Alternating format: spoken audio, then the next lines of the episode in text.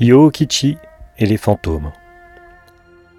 À la tombée de la nuit, le jeune samouraï Yokichi atteignit un village. Ses vêtements étaient en lambeaux, son visage amaigri. Il ne possédait plus que ses deux épées de chevalier et un couteau. Pourriez-vous m'héberger? demanda-t-il à un villageois. Il n'y a pas de place chez nous, mais près d'ici se trouve un petit temple vide. Vous n'avez qu'à y aller. Yokichi se dirigea vers le temple. En chemin, il croisa un vieillard qui s'inquiéta. Bonsoir, chevalier. Vous n'allez pas au temple, j'espère. Si, grand-père, répondit Yokichi. Ce temple est hanté, chuchota le vieil homme. Il s'y passe des choses étranges, et personne n'en est sorti vivant. Venez plutôt chez moi, noble chevalier. Yokichi secoua la tête. Je vous remercie, grand-père, mais un samouraï n'a peur de rien. Bonne chance, fit le vieillard en s'éloignant. Peut-être réussirez-vous à chasser ces fantômes. Le jeune chevalier reprit sa marche et il découvrit, non loin de là, un temple délabré. À l'intérieur, il n'y avait que des toiles d'araignée, de vieilles nattes et un écrin couvert de poussière. Yokichi s'allongea sur le sol, ses deux épées à portée de la main, et il se promit de garder les yeux ouverts.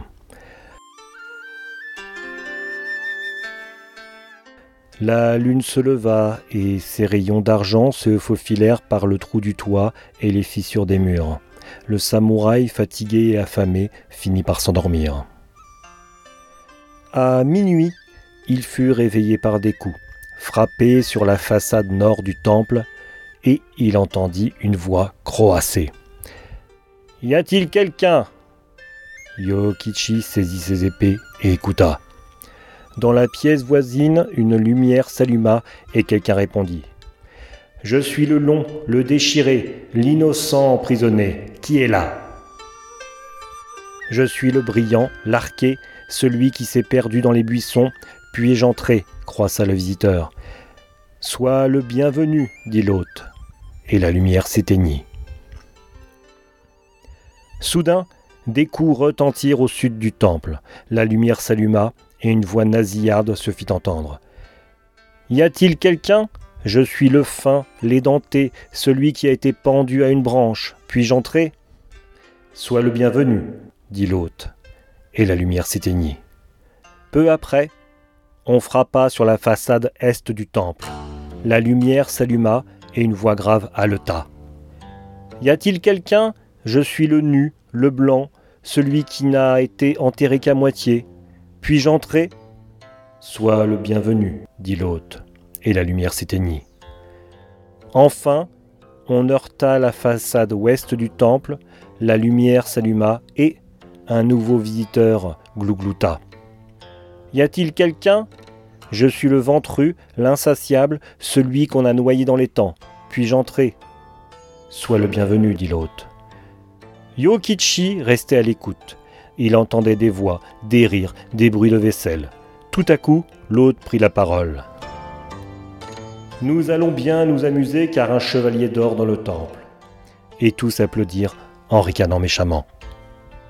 Le jeune samouraï se leva d'un bond. Un sifflement strident vrilla bientôt ses tympans, et un trait rouge apparut en tourbillonnant. Halte ordonna Yokichi. Dis-moi qui je suis ou je t'étrangle, clignota le trait, couleur sang. Qui tu es? fit le samouraï, le long, le déchiré, l'innocent emprisonné.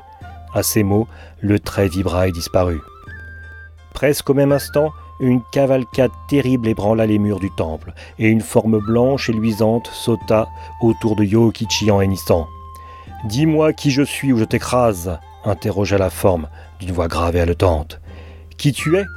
Le nu, le blanc, celui qui n'a été enterré qu'à moitié. La forme sauta une dernière fois et disparut. Une seconde plus tard, quelques bulles éclatèrent, et une lumière ronde et bleue tournoya dans la pièce, aspirant le samouraï en son centre. Dis-moi qui je suis ou je te mange. Qui tu es?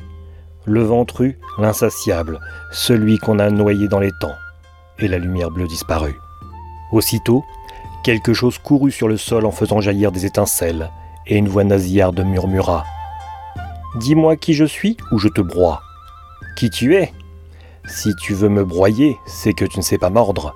Tu es le fin denté, celui qui a été pendu à une branche. Et le fantôme s'évanouit. Yukichi réfléchit. Il manquait un des visiteurs. Qui était-il? Plus moyen de s'en souvenir.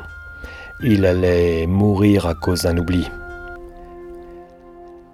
Un battement d'ailes traversa la pièce, un claquement de bec se fit entendre. Un croissant brillant et multicolore apparut, et une voix croassa. Dis-moi qui je suis, ou je te chatouille jusqu'à ce que tu meures. Qui tu es? Le premier visiteur, bien sûr. Le croissant lui chatouilla le nez, et le samouraï éternua violemment. Tu es le brillant, l'arqué, celui qui s'est perdu dans les buissons, s'écria Yokichi. Et le dernier fantôme disparut.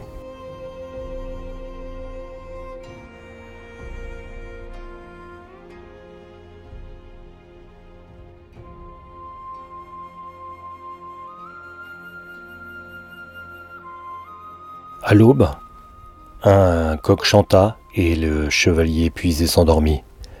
Quand il s'éveilla, les habitants du village voisin l'attendaient à l'entrée du temple. On vous croyait mort, avouèrent-ils. Erreur, dit le samouraï. Et je sais ce qui hante ce temple. Vous allez m'aider à réunir cinq amis.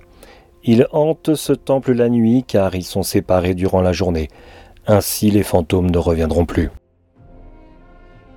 Aidé des villageois, Yokichi fouilla les environs. Dans un étang situé à l'ouest du temple, il découvrit une vieille cruche sans fond qui se vidait au fur et à mesure qu'on la remplissait. Le ventru, l'insatiable, celui qu'on a noyé dans l'étang. Dans les buissons qui poussaient au nord du temple, il ramassa une belle queue de coq, étincelante et multicolore. Le brillant, l'arqué, celui qui s'est perdu dans les buissons. Au sud du temple se dressait un arbre. Yokichi finit par apercevoir au sommet un vieux peigne sans dents, le fin, l'édenté, celui qui a été pendu à une branche. Le samouraï se dirigea ensuite vers l'est. Derrière une pierre tombale dépassait le haut d'un crâne de cheval, blanchi par les années. Le nu, le blanc, celui qui n'a été enterré qu'à moitié. Suivi des villageois, Yokichi retourna au temple. Il déposa les quatre objets sur le sol et chercha l'hôte. Il est certainement ici, mais où? Peut-être dans cet écrin poussiéreux. Avec son couteau, il réussit à ouvrir l'écrin dans lequel étaient rangés des rouleaux d'écriture. Et là, il trouva dans un petit tiroir un lacet rouge tout abîmé. Le long, le déchiré, l'innocent emprisonné. Il était enfermé dans cet écrin où il n'avait pas sa place. Sur les conseils de Yokichi, les villageois enterrèrent profondément au même endroit la cruche sans fond, la queue de coq, le peigne sans dents, le crâne de cheval et le lacet rouge. Les voyageurs de passage purent enfin dormir la nuit dans le vieux temple, sans être harcelés par le ventru, l'arqué, l'édenté, le nu et le déchiré.